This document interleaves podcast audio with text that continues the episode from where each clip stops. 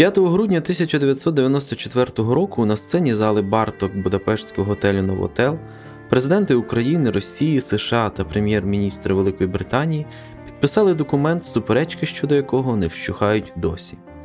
Зрада, переконані одні, неминучість наполягають інші. Одна з трьох головних помилок за весь час незалежності України, вважає Леонід Кучма, чий підпис і стоїть під Будапештським меморандумом. Чому Україна з ядерною зброєю була страшним сном для президентів США? Навіщо президент США Білл Клінтон здійснив у Борисполі найбільш політично вмотивоване до заправляння літака в історію людства? Чому в англійському тексті документа гарантії guarantees перетворилося на запевнення assurance, а в українському навпаки? У наступних двох епізодах ми реконструюємо історію ядерного роззброєння України. Одразу після закінчення Другої світової війни між Сполученими Штатами та Радянським Союзом розпочалась так звана Холодна війна, частиною якої була гонка озброєнь.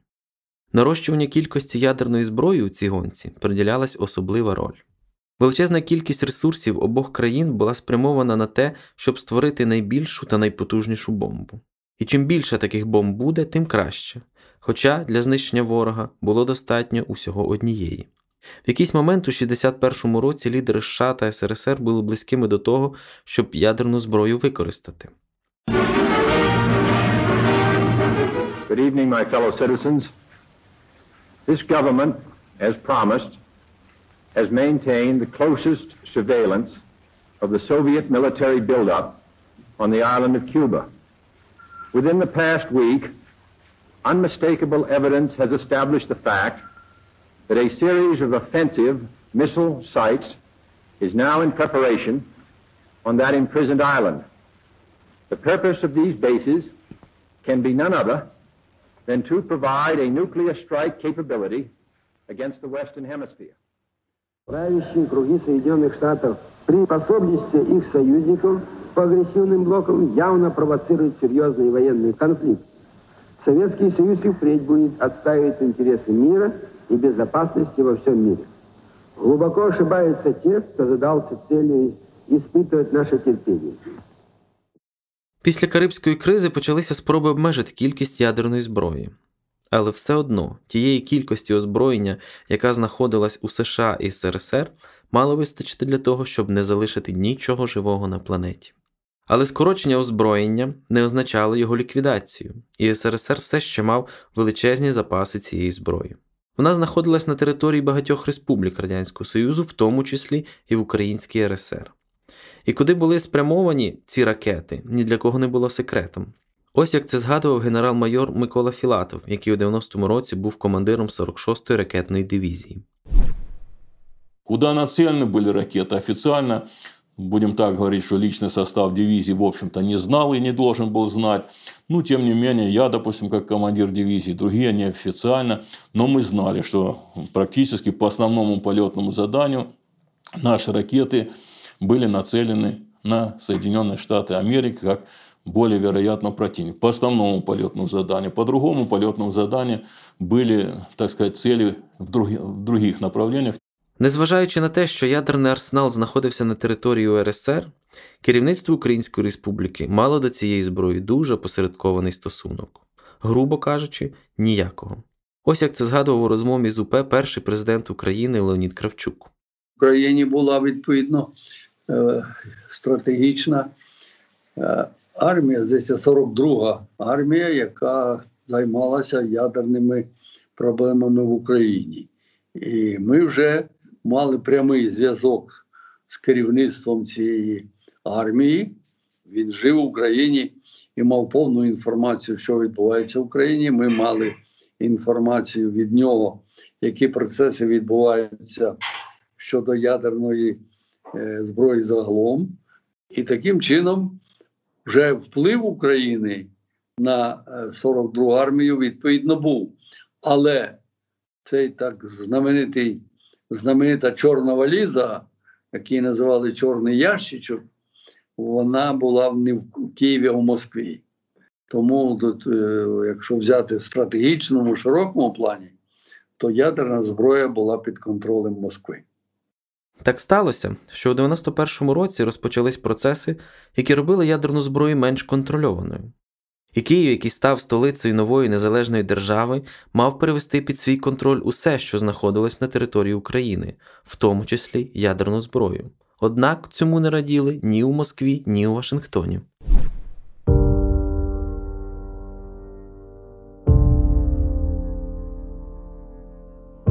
Мечтаешь попасть в Америку? Ракетні війська ждуть тебе. Подібні анекдоти на початку 90-х скрашували життя радянських людей у чергах за сірниками, господарським милом і пральним порошком. З поміж інших форм дозвілля були доступні бразильський серіал Рабиня Ізаура,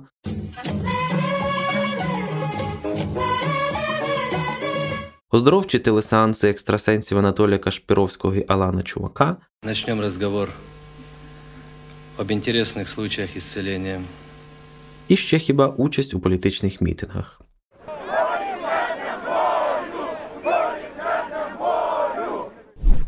У 1991 році мешканці України від Донецька до Ужгорода, від Чернігова до Одеси не мали жодного шансу розминутися з листівками народного руху. Надруковані мільйонними накладами, вони закликали сказати ні новому союзному договору, так незалежній Україні, а також обіцяли її майбутнім громадянам небувале процвітання. Листівки повідомляли, що Україна посідає перші місця в СРСР із виробництва на душу населення зерна, м'яса, рослинної олії, молока, чавуна, прокату, труб і верстатів. У листівках, однак, не було ані слова про те, що від Союзу Україна успадкувала третій у світі за потужністю і кількістю боєзарядів арсенал ядерної зброї. Згадує генерал-майор Микола Філатов. На момент распада Советского Союза наша молодая независимая держава получила богатейшее наследство, в том числе и в вопросах ракетно-ядерного стратегического оружия. Мы стали собственником 220 носителей, стратегических носителей ядерного оружия. Это 176 шахтных пусковых установок в двух ракетных дивизиях 43-й ракетной армии, Хмельницкая дивизия и Первомайская, и 44 стратегических тяжелых бомбардировщика. Вот. На вооружении имелось значит, вот этих ракет, ну, из них были 130 ракет СС-19 по терминологии НАТО, э, э, так сказать, стилет назывались они, и СС-24 «Скальпель» 46 Розповідає дослідниця Гарвардського університету Мар'яна Буджерін, Яка вже більше 10 років займається вивченням питань ядерного роззброєння. Всі ці ракети були з окремими е, частинами е, якоїсь окремої наводки. Я забула, як це називається. В, е, в, По-англійськи це називається MIRV. Multiple Independent Reentry Vehicles. Тобто на одній ракеті стояло по декілька бойовий блок, стояло по декілька е, боєголовок. Так. На СС-19 їх було по 6, на СС-24 по 10. Тобто, всього разом на цих ракетах було 1240 боєголовок, які фактично були асоційовані е, з цими. Е, крім того всього, на е, ну, в дивізіях було якби окремо запасних пару оцих е, головних частин е, бойових блоків для кожної з ракет, тому що вони часто часу знімалися. Ці всі боєголовки йшли на якісь там регламентні роботи, хтось їх там переглядав, а на їхнє місце ставилися нові. І для цього процесу було ще пару там запасних цих боєголовок е, в дивізії. Це що стосується МБРів і ракетних сил. Тобто, загалом в Україні було розташовано 130 міжконтинентальних балістичних ракет СС-19. Це були ракети рідкопаливні. Окремі їхні компоненти розроблялися в Харкові, але повний цикл виробництва належав Росії. З часом СС-19 почали замінювати на більш сучасні ракети СС-24, які вироблялися вже в Дніпропетровську на заводі Південмаш. Цих ракет в Україні було 46, згадує Микола Філатов. Каждый блок по мощности превосходил в десятки раз те ядерные заряды, которыми в 1945 году были практически уничтожены города Японии, Хиросима и Нагасаки. Каждый блок был с индивидуальной системой наведения, с системой преодоления противоракетной обороны вероятного противника. Розповідає Мар'яна Буджерін. Було ще дві дивізії дальньої авіації Е, в Узіні і в Прилуках. Разом там е, е, було 44 тяжких бомбардувальники. ту-95М і Ту-160. Причому 25 100 Ту-160 це була єдиний, єдина от, е, ця дивізія е, е, цих найновіших бомбардувальників в Союзі. В Росії було тільки пару цих літаків десь на тренувальних е, е, авіабазах там для, для таких е, цілей. А власне на бойовому чергуванні було поставлено тільки от в Україні. е, Це, по-моєму, в, прилуках е, були ці Ту-160. З цими бомбардувальниками йшли е, крилаті ракети. По-моєму, Х-22 е, вони називалися. Цих ракет було понад тисячу е, в Україні. Тільки частина з цієї тисячі були з ядерними боєголовками. На кожній ракеті була одна боєголовка, і кожен ту там мав до міг нести до, по-моєму, 16 чи скільки тих ракет. Вони складувалися окремо на складах, тобто вони там не були весь час підвішені е, до, до бомбардувальників. І до сих пір ми точно не знаємо, скільки з тих крилатих ракет було ядерних, скільки було неядерних. Десь біля порядка 600, по-моєму, було ядерних. Інші крилаті ракети були в звичайно, звичайними боєголовками. Наскільки я так розумію. Доповнює Микола Філатов. Значит, стратегические э, самолеты, бомбардировщики, они имели 672 два боезаряда для крылатых ракет. Это, ну и кроме того, еще более двух с половиной тысяч на тот момент оставалось на территории Украины тактических и оперативно-тактических ядерных боеприпасов. Вот то, что нам, так сказать, досталось только ядерного. Окрім того, в Україні було дуже багато тактичної ядерної зброї. Згадує Мар'яна Буджерін.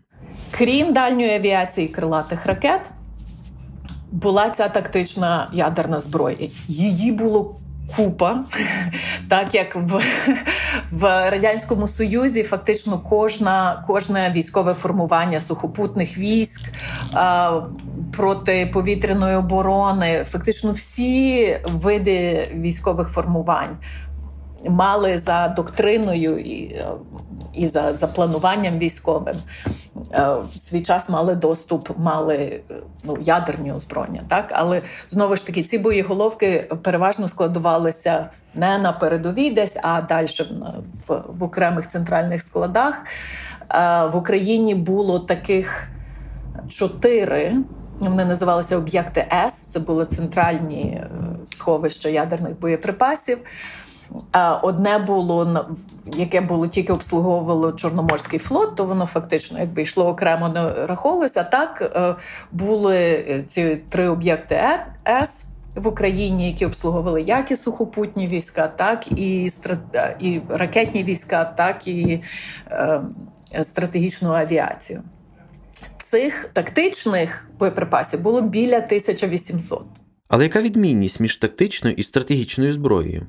Ось як це пояснює Микола Філатов. Ну, отличие, если по физическим принципам построения этих зарядов, откровенно я не буду этого вопроса касаться, это, будем говорить, э, оно и на сегодняшний день э, представляет определенную, кажется, секретность. Вот. Но в- это один, так сказать, вопрос. Второе – это по мощности ядерных зарядов. Если тактические ядерные заряды по мощности были, будем говорить так, в пределах килотонн, ну, может быть, там десятков килотонн, то стратегические они были мощные, так сказать, э, значительно мощнее. Вот, и э, применялись они на стратегических носителях, то есть если тактические были, начиная, так сказать, в тактической операции, в оперативно, там, ну, 100-200 километров, 300, да, в радиусе 300 километров, как 300-500 километров, то стратегические это имели, э, так сказать, на- вот носители межконтинентальную дальность, то есть в пределах 10-12 тысяч километров. Кількість тактичної зброї справжня загадка для дослідників. Складність у підрахунку полягала у тому, що тактична зброя вивозилась з території України, причому в досить секретних умовах, але про це ми розповімо трохи пізніше. Важливо, що на момент проголошення незалежності керівники республіки поняття не мали, скільки тієї ядерної зброї на території України. Також не було розуміння, що з цим всім робити. Як згадував перший міністр закордонних справ Незалежної України Анатолій Зленко, українське керівництво почало вивчати питання ядерної спадщини ще у лютому 91-го, коли декларація про незалежність уже була, а до самої незалежності ще було далеко. Скажімо, без'ядерний статус України. Ми вже починали над ним працювати. В якому плані? Нам треба було з'ясувати, що це таке. Ми ще добре не розуміли цього, розумієте? Що це таке? Чи він може бути без'ядерний, чи він повинен бути ядерний? Я пам'ятаю, десь в лютому 91-го року, в лютому місяці 91-го року, ми провели в Міністерстві закордонних справ нараду.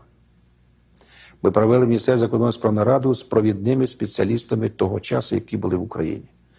І я поставив на цій нараді цілу низку запитань, як людина некомпетентна, розумієте, в ядерних питаннях. І, скажімо, мій же штат такий же некомпетентний. Ми не розуміли, що таке шахта на той час, тому що я її в житті не бачив. Ми не розуміли, що таке боєголовка. Ми не розуміли можливості обслуговування ядерної зброї, яка розташована на території України. Ми не розуміли питання управління цією ядерною зброєю. Ми не розуміли ядерні кнопки, ми не розуміли багато-багато питань, які впливають. Ми були начитані, звичайно. Але в практичному плані реалізувати ці питання або ці проблеми, розв'язати ці проблеми, ми були не досить підготовлені до цього. І тому перша нарада, ми, як дипломати, розумієте, у нас були люди. Ми запросили на цю першу нараду і вчених, приїхали вчені з різних кінців, і з Дніпропетровська, і з Харкова, і з Києва, і при і Міністерство оборони брало участь, і Академія наук брала участь, і інші, так би мовити, наші е, відомства брали участь. І ми провели таку першу нараду, я голова в цій нараді, і ми ставили конкретні питання, які зводилися до того, як нам бути далі. Чи є в нас можливість, скажімо, утримувати цю зброю? А якщо є можливість, що для цього потрібно? Чи є в нас, скажімо, достатня кількість фахівців, які здатні утримувати цю зброю, обслуговувати і розробляти, і напрацьовувати далі на нові елементи таке інше? І чи є нас ми економічні можливості важелі? Згадує Мар'яна Буджерін. Навіть восени 91-го року, коли ще от там певний час до 25 грудня існував цей союз, а Україна вже вважала себе незалежною, чекала на цей референдум 1 грудня. Так одним з перших питань українського керівництва було: нам треба інформація, дайте нам інформацію про те, що в нас стоїть на бойовому чергуванні, так би мовити.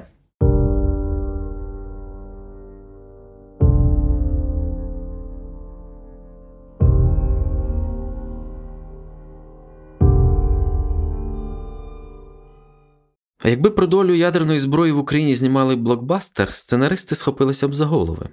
Адже його головна інтрига зникла ще до вступних титрів 16 липня 90-го року.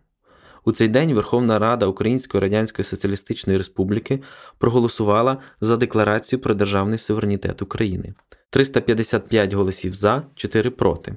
Останній абзац 9 розділу урочисто проголошував про наміри Української Радянської Соціалістичної Республіки у майбутньому стати позаблоковою та без'ядерною державою. Говорить Юрій Костенко, який у 92-94 роках очолював робочу групу Верховної Ради з підготовки до ратифікації договору про скорочення стратегічних наступальних озброєнь. В 90-му році, коли ухвалювалася е, декларація про державний суверенітет, і Українська РСР входила до складу Радянського Союзу, е, тема е, обговорення того майбутнього без'ядерного практично не відбувалася у стінах Верховної Ради. Е, цю поправку внесли в останні, буквально в останні хвилини, коли вже розділ Збройні Сили України був повністю пройдений і залишилося лише деякі там уточнення зробити.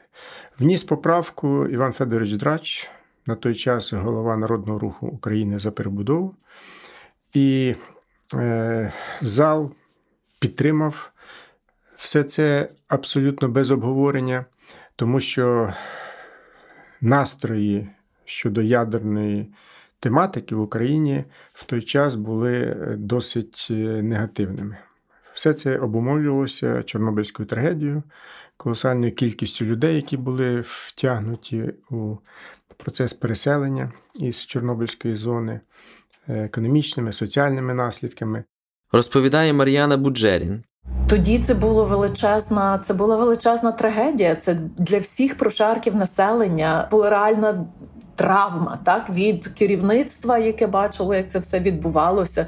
Навіть сам Горбачов казав, що Чорнобиль це одна з основних причин розпаду радянського союзу. І для взагалі всіх прошарків населення.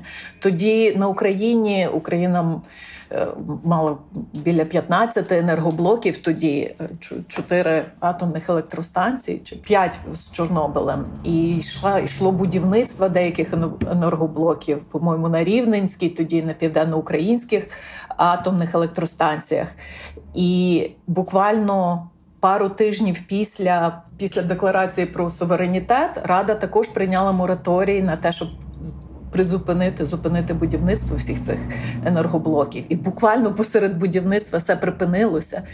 І директори тих е, атомних електростанцій вони писали, казали, нам треба хоч довести це до якогось стану, щоб можна заморозити це будівництво. У нас буквально там якісь там ями, які треба якось довести. Але по всій прошарки населення, навіть там місцеві цементні заводи відмовлялися поставляти цемент на ці будівництва, щоб тобто була надзвичайно звичайно, анти.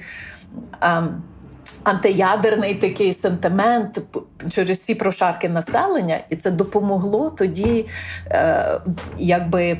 Залучитися підтримкою е, тих прошарків населення, тих регіонів щодо ідеї відокремлення від Москви. Треба ще сказати, що автором поправки, яку запропонував Іван Драч, насправді був Володимир Василенко, колишній український дипломат. І сам Василенко пишається цією поправкою і наполягав на її важливості. Ці положення е, важко переоцінити країною незалежності. От, І я гордий тим, що я, це мої формулювання. Тому що тоді, коли ухвалювалась декларація, існував Радянський Союз, треба було створити політико-правове підґрунтя для виходу України з Радянського Союзу.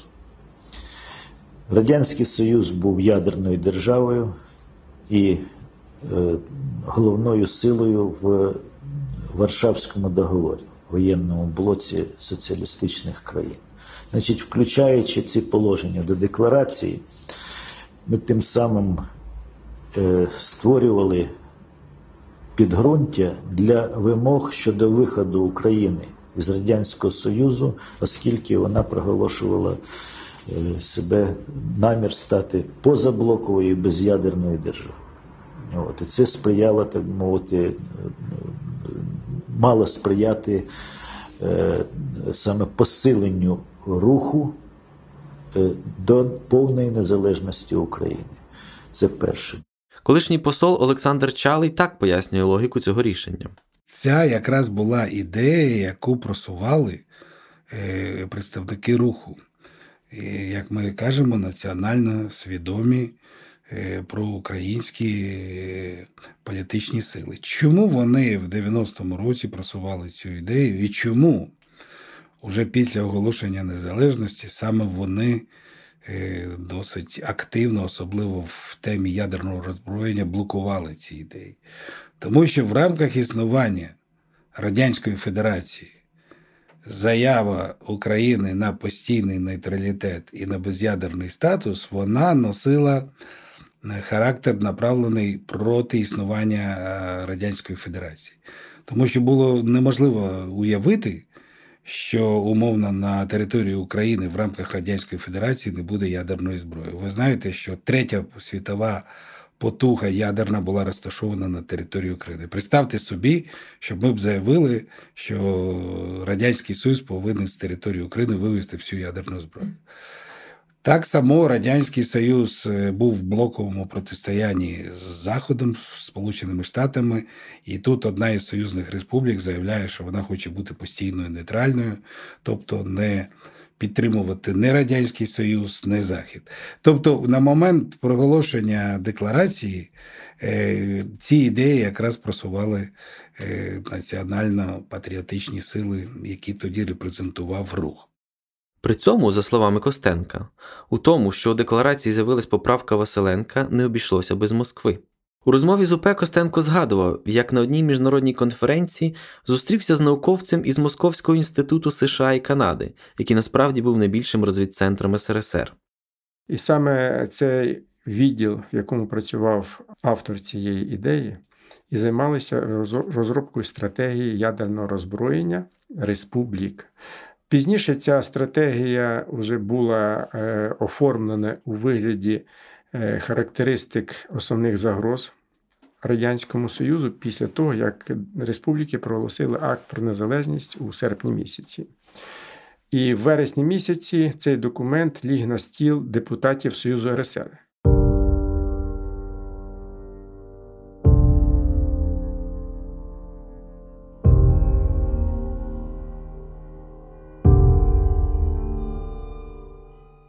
Іншою причиною, що пояснює, як і чому в тексті декларації з'явився без'ядерний статус, був міжнародний контекст. З легкої руки оглядача Financial Times Девіда Бахана в 1984 році у вжиток увійшло визначення Радянського Союзу як верхньої вольти з ракетами. Розпад Союзу, коли замість однієї верхньої вольти з ракетами їх стає чотири Росія, Україна, Білорусь і Казахстан, був страшним сном для західних лідерів, розповідає Мар'яна Буджерін. Питання нерозповсюдження ядерної зброї було пріоритетом, скажімо, американської політики ще з середини 60-х років. Тобто е, і США, і е, Радянський Союз на той час доклалися разом до переговорів і підписання договору про нерозповсюдження ядерної зброї, який був укладений в 68-му році і е, набув чинності в 1970 році. І за цим договором е, ніби визнавалося п'ять ядерних держав, держав, які володіють ядерною зброєю. Це США, Радянський Союз, Великобританія, Франція і Китай. І умовами договору було так: оце, значить, світ визнає, що ці на, наразі оці ці п'ять держав, які розробили ядерну зброю до там якогось терміну, до 68-го року. Вони вже ця вже зброя в них була так. Um, і частково що наштовхнуло на цей договір на на підписання цього до на укладення цього договору. Це те, що в 64-му році Китай провів перший ядерний ядерне випробування. І всі тоді спохватились, сказали, зачекайте, зараз ця зброя почне розлізатися по світі. Якщо Китай, така на той час ще держава, яка розвивалася, технологічно не розвинена, якщо вони вже йдуть за цим шляхом, то що може бути далі? І швиденько. Е, уклали цей договір. Він багатьох не задовільняв, тому що інші е, розвинені держави сказали: зачекайте, як то так? Значить, зібралися і вирішили, що от там хто хто розробив цю зброю до 67-го року, той може вважатися ядерною державою. Всі решта ні. Але загалом з часом, з роками створилося таке загально, якби міжнародне розуміння чи норма, скажімо так, що навіть незважаючи на те, що цей договір в принципі є несправедливим, так тому що суверенні держави за ним трактуються по-різному. Так, одні мають право на цю зброю, а інші не мають. Як то так, але загалом. Е, не розповсюдження ядерної зброї, в принципі, послуговує безпеці, міжнародній безпеці і є добрим для всіх. Таким чином, для США було важливо, щоб жодна з країн не мала ядерної зброї і Україна в цьому відношенні не була винятком. Е, свого часу Західна Німеччина і Швеція, яка не є союзником НАТО, але також вона проводила певні дослідження. І Швейцарія, тобто багато країн тоді на початку 60-х вже мали якісь зачатки цієї ядерної е, програми ядерної власне військової збройної. І США доклали зусиль, щоб призупинити програми навіть своїх союзників. Тобто, тут мені здається, керівництво України е, на той час знову ж таки нової держави вони не не усвідомлювали, наскільки це питання вже було важливим багато років, багато десятиліть для е, міжнародної політики загалом і США, зокрема. Тобто тут не було ніякого сюрпризу е, і несподіванки в тому, що, е, що раптом США зацікавляться українською ядерною зброєю. Згадував Володимир Василенко. З огляду на ставлення західних держав до проблеми ядерної зброї, яка би лишалася в руках там держав. Була е, декларація п'яти принципів Бейкера тоді, е, ну і там, значить, вони говорили, що вже тоді починали розуміти, що е, значить, Радянський Союз може розпастися, і там були певні вимоги поставлені до того, які держави будуть визнані і яким державам буде надана підтримка і допомога. В числі цих принципів фігурувала це повага до прав людини, повага до національних меншин, е, відсутність територіальних претензій, е, там етнічних всяких, і е, відмова від ядерної зброї. І от тут якраз ці положення вони зіграли важливу роль плані так мовити руху України до незалежності, і потім, уже після проголошення незалежності, це був фактор, який сприяв саме ці положення, сприяв визнанню України, оскільки вона проголосила свій намір стати без'ядерною державою. Згадує Олександр Чалий. Тобто для американців на той момент існував єдиний стратегічний національний інтерес Сполучених Штатів стосовно України не допустити, щоб ця країна залишила на своїй території ядерну зброю, яку б контролювала. Причому, якщо взяти і Білорусь, і Казахстан, то вони е, вони стосовно цього питання зайняли е, вичікувальну позицію. Вони активно якби не боролись. Єдина країна, яка намагалася під дуже сильним тиском нашого комітету по зовнішнім справам, пана Павличка, братів Горинів та інших, фактично якби прощупувати можливість, чи можна залишити ядерну зброю, це була Україна. Але прощупувалась така можливість недовго, і ті, хто володів міжнародним контекстом, це чудово розуміли. Я ще не працював в МЗС, і я пам'ятаю, я був десь за кордоном, чи в Відні, чи в Франкфурті. І я летів в літаку, і я побачив свого друга, який працював на міжнародному факультеті, і в той момент проходив стажування в Сполучених Штатах. І ми сіли в літаку разом. Це був десь літо 92-го року. І я такий, ну, почали говорити про політику. Я такий оптимістичний, все кажу: от бачиш, там незалежність, ми така сильна держава, там по економіці, по всьому, там ядерна зброя. Якщо нас там будуть дивити, там, то ми можемо, значить, стояти на цьому. І він мені тоді несподівано сказав, я якби це не усвідомлював. Олександр каже. Забудьте про ядерну зброю. Єдиний консенсус, який зараз існує на Заході і з Росією, що ядерної зброї не буде не в вас, не в Казахстані, не в Білорусі. Тобто договір про нерозповсюдження буде реалізований тільки стосовно Росії. Росія буде тільки мати ядерну зброю. І це маст. І ви нічого тут не зможете зробити. Тобто, це рішення прийнято і не крок в сторону розстріл. Я був дуже здивований.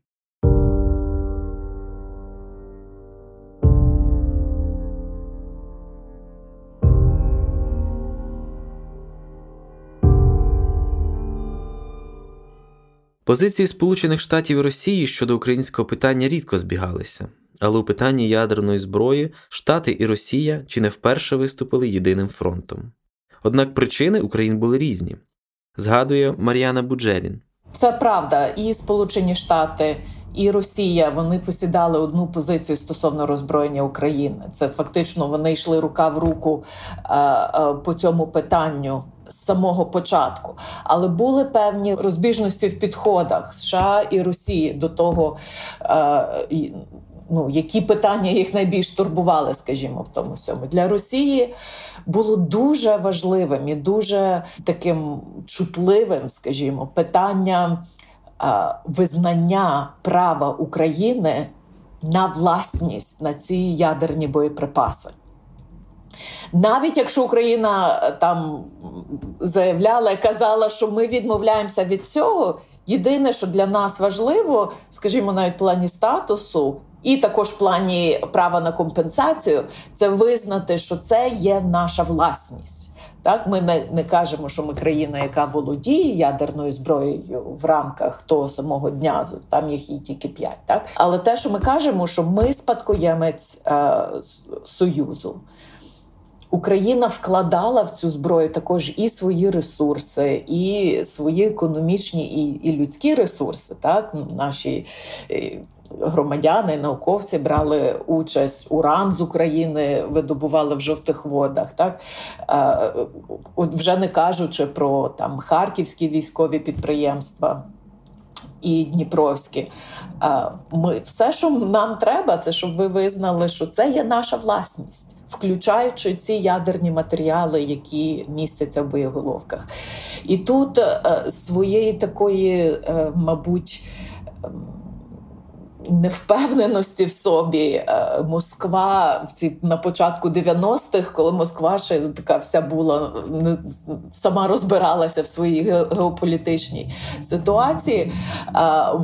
Московські от е, лідери всі вони вони, вони відмовлялись на відріз признати навіть це.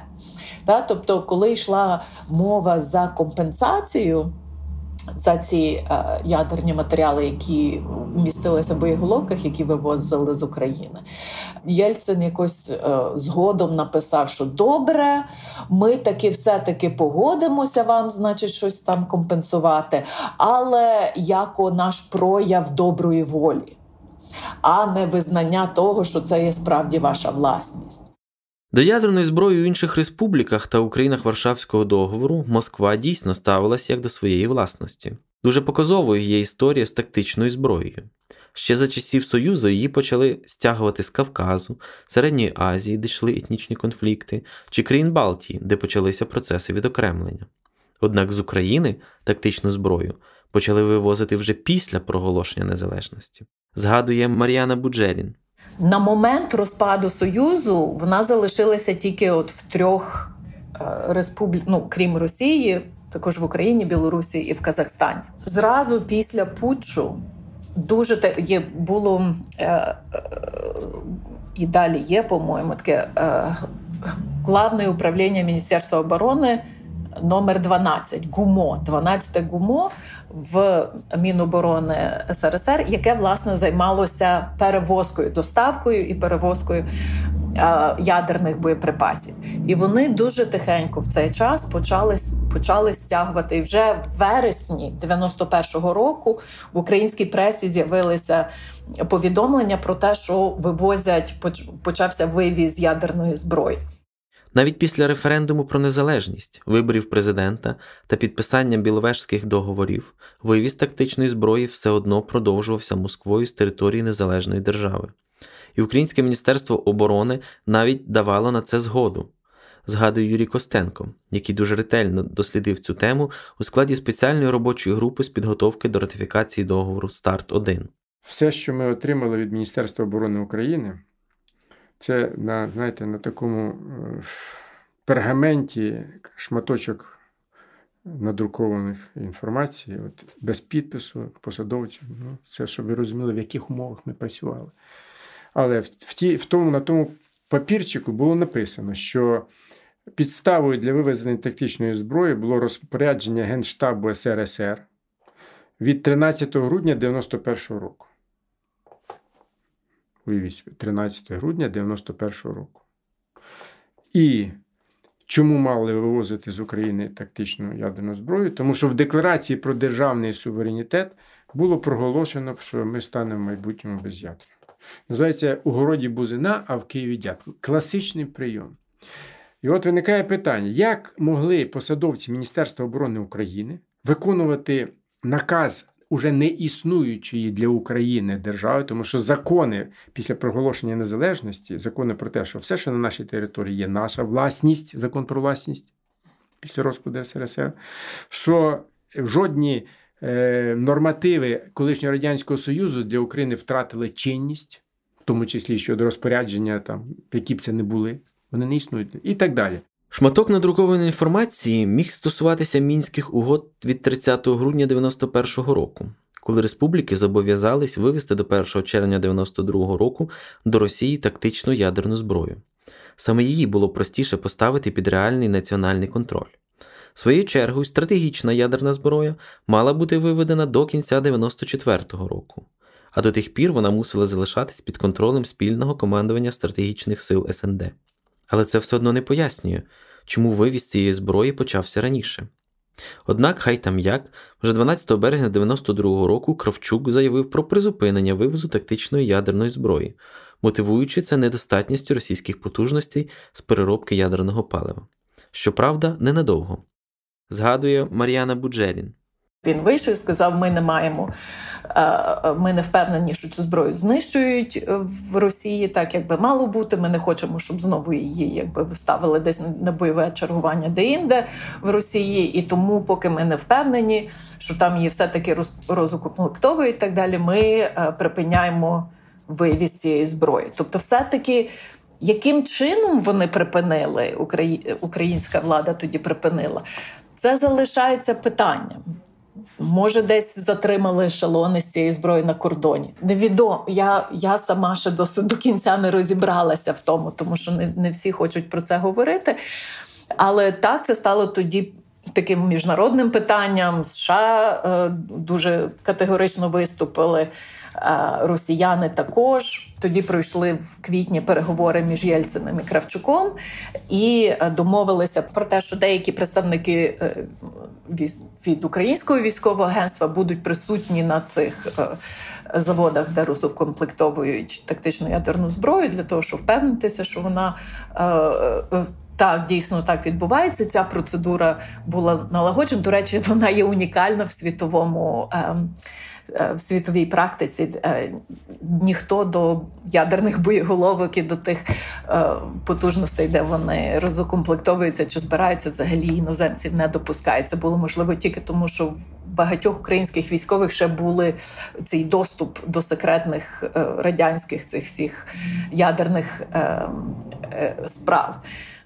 Після поїздок на російські підприємства, які займалися знищенням українських боєголовок, Юрій Костенко доповів Леоніду Кравчуку про все побачене. Зокрема, були й такі історії. Коли мені показали у е, Росії на цьому підприємстві, де відвозилися тактичні боєголовки з України, е, начебто на знищення, як це відбувається, я ж науковець. От е, уявіть собі нам демонструють боєголовку. Тоді це була ядерна міна. Кажуть, от бачите, це ядерна міна, це з е, Чорноморського флоту, такий-то номер. Бачу, бачу. Тепер, каже, ми її забираємо, а далі кажу, що? І будемо її знищувати. А як знищувати? Ну, ми розбираємо з корпусу і маємо боєзаряди, ну, уран, плутоній, там, окремо там третій генератор, який активує ядерний вибух. От, І це все буде знищуватися. Кажу, а самі ядерні матеріали ви знищуєте? Ні, це ми не знаємо. Ми відправляємо їх на підприємство, яке виготовляє уран високозбагачений і плутоній. Я кажу, а далі що там із нашою? Ми ж кажу, рішення приймали про знищення ядерної зброї.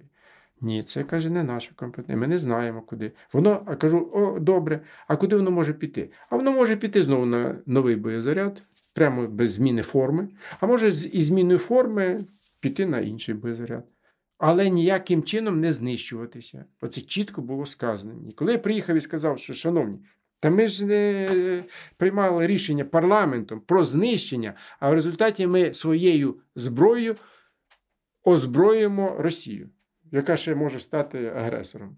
Хоча насправді, за словами Юрія Костенка, вся тактична зброя підпорядковувалась безпосередньо Леоніду Кравчуку. А от щодо тактичної зброї, то тут все було в розпорядженні Кравчука як головного командувача Збройними силами України вже незалежної.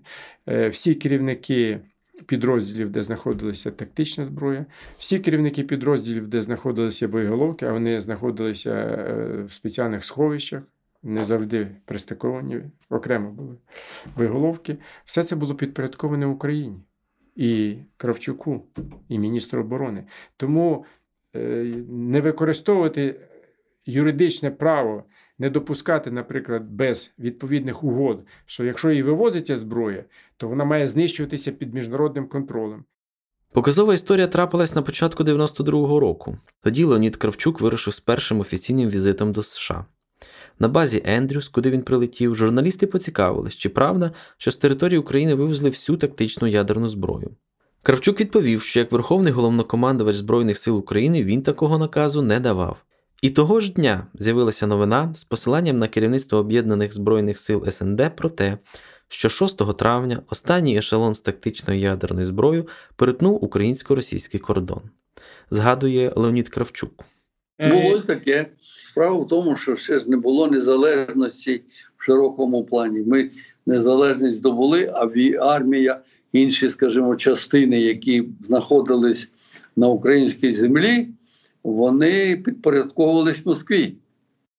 Було е, це було ще виписано в документах відповідно.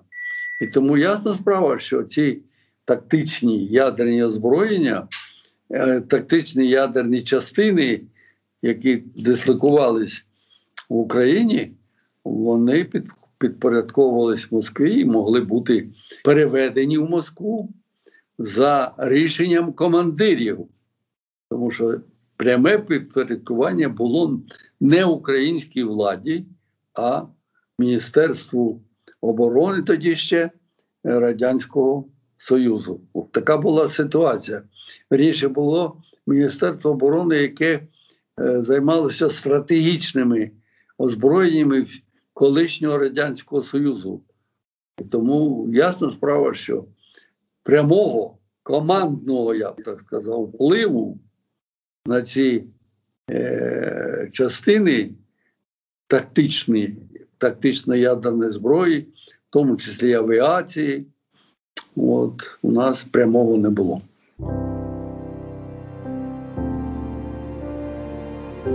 За словами Мар'яни Буджерін, Москва спеціально робила такі провокативні дії.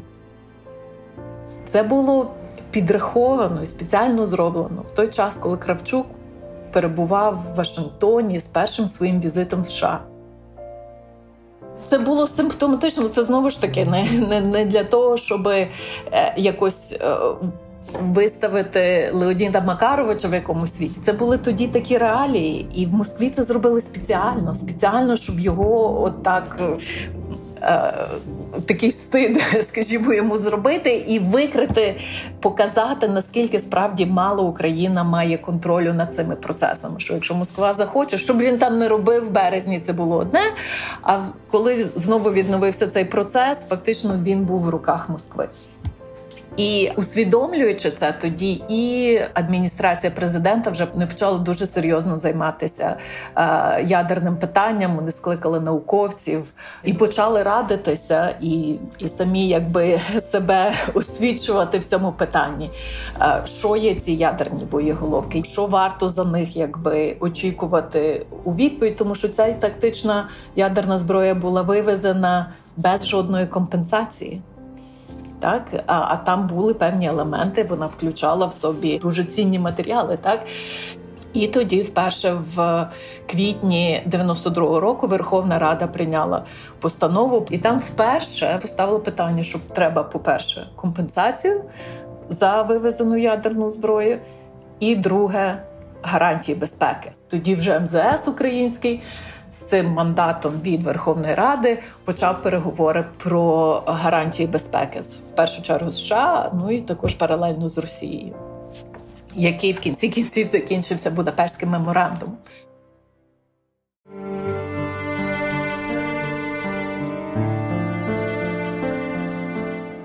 Це була перша частина епізоду подкасту Українські 90-ті, присвяченого ядерному роззброєнню. У наступній частині ми розповімо про те, які міжнародні договори підписувала Україна і скільки грошей за це вона отримала. Над подкастом працювали журналісти УП Федір Попадюк, Михайло Крігель, Роман Романюк, а також Анна Хівренко, звукорежисер Євген Клімук. Частина інтерв'ю була взята з сайту проекту Розпад Радянського Союзу Усна історія незалежності України, створеного за підтримки Українського католицького університету.